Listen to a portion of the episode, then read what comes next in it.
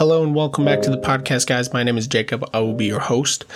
And today's topic is one that is, it's probably going to be a little bit of a shorter episode, but um, I'm kind of doing that for the sake of brevity. So that way I don't get kind of carried on. You guys kind of lose track of what I'm talking about. And it's, it's a little easier to, to comprehend, I guess you could say. But, um, there, there are a lot of misconceptions around Mary though, and praying to the saints. And I'll probably cover most of that in another episode or uh, episodes, um, because there's a lot of misconceptions and misunderstanding around just the Marian dogmas that I could probably make its own podcast out of. So later on down the road, I'll tackle some of that stuff. And yeah, so, but today, the specific thing I wanted to talk about was praying the rosary. And a lot of the times, what you're going to hear and have thrown at you is from Matthew 6, which reads, But when you pray, use not vain repetition as the heathen do, for they think they shall be heard for their much speaking.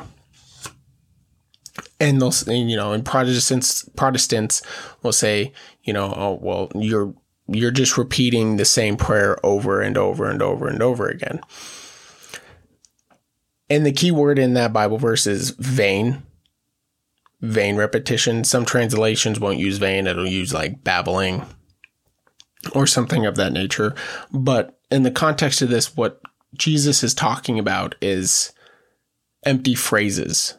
You know, things that, that don't mean anything. There's no there's no heart behind it. There there is no there there's nothing behind it. They're just empty phrases and it means nothing. And he's referring to the pagans of the time who would ramble on in their prayers to please their gods that they were uh, you know, worshiping, and they had to say all the right words and say all of their names and, you know, X, Y, and Z just in order so that they could go about their day and not bring a curse upon themselves. So that's what that verse is referring to.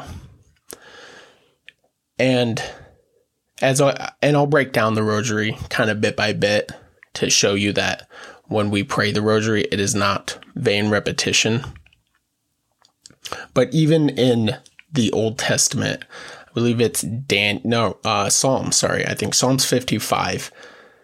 Um, it talks about how, uh, they prayed, you know, three times a day.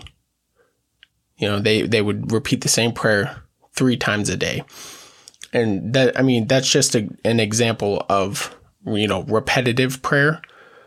And it's granted, it's not, you know, back to back like the rosary is. That's the only difference, but it's still repetitive prayer. And so it's not condemning, you know, all forms of repetitive prayer. It's condemning forms of prayer that, repetitive prayer, sorry, that mean nothing, that have no meaning behind them. And, the, and there is no point to them.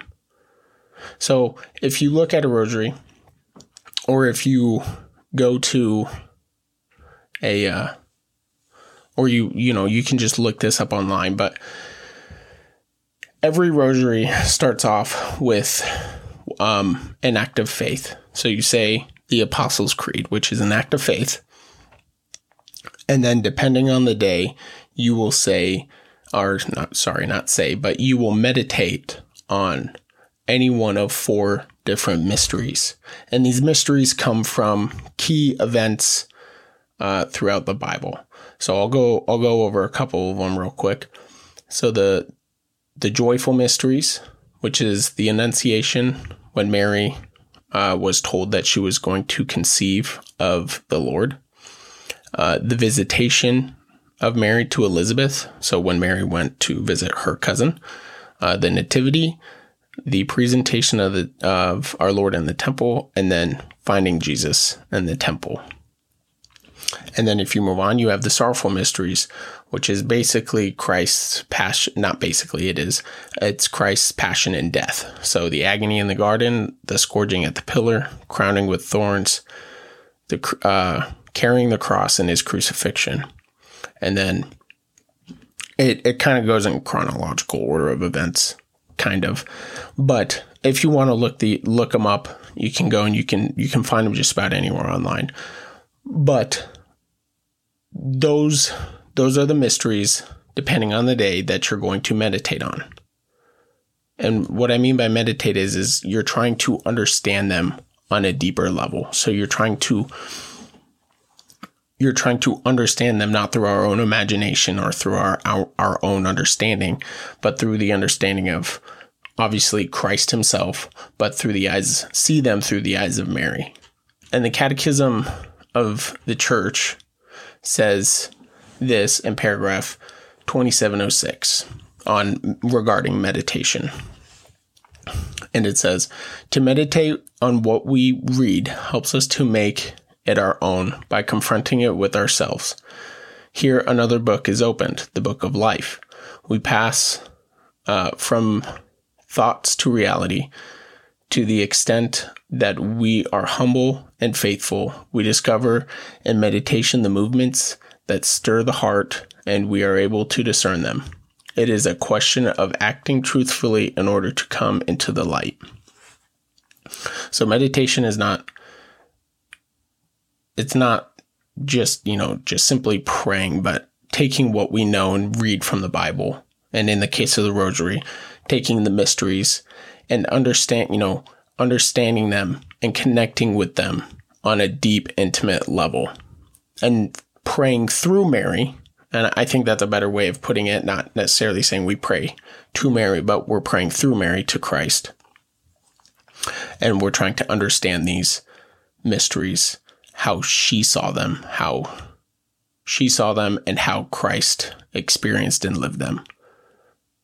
Because in turn, that's how we will grow closer, closer, closer, sorry, closer to Christ.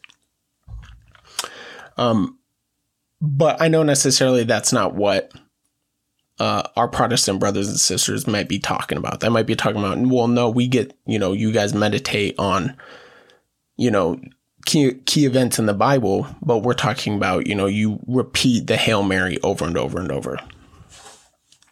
And the only thing I would say to that is, is the Hail Mary is reciting scripture. I mean, it, the Hail Mary, the, the first little half of the Hail Mary is from Luke, uh, from the book of Luke, when the angel Gabriel appeared to Mary and told her that she was going to conceive of Christ. And in the Hail, in the first half of the Hail Mary goes, Hail Mary, full of grace, the Lord is with thee. And Hail is just bringing attention to the fact that she, Mary, is full of grace, so favored by the Lord.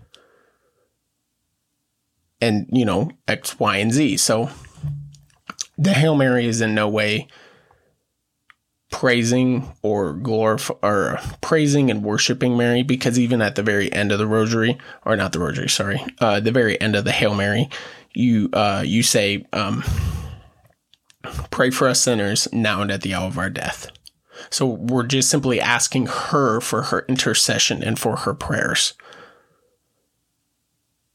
if that may if, if you're tracking along with me so we're not we're not worshiping Mary when we say the Hail Mary we're asking for her prayers.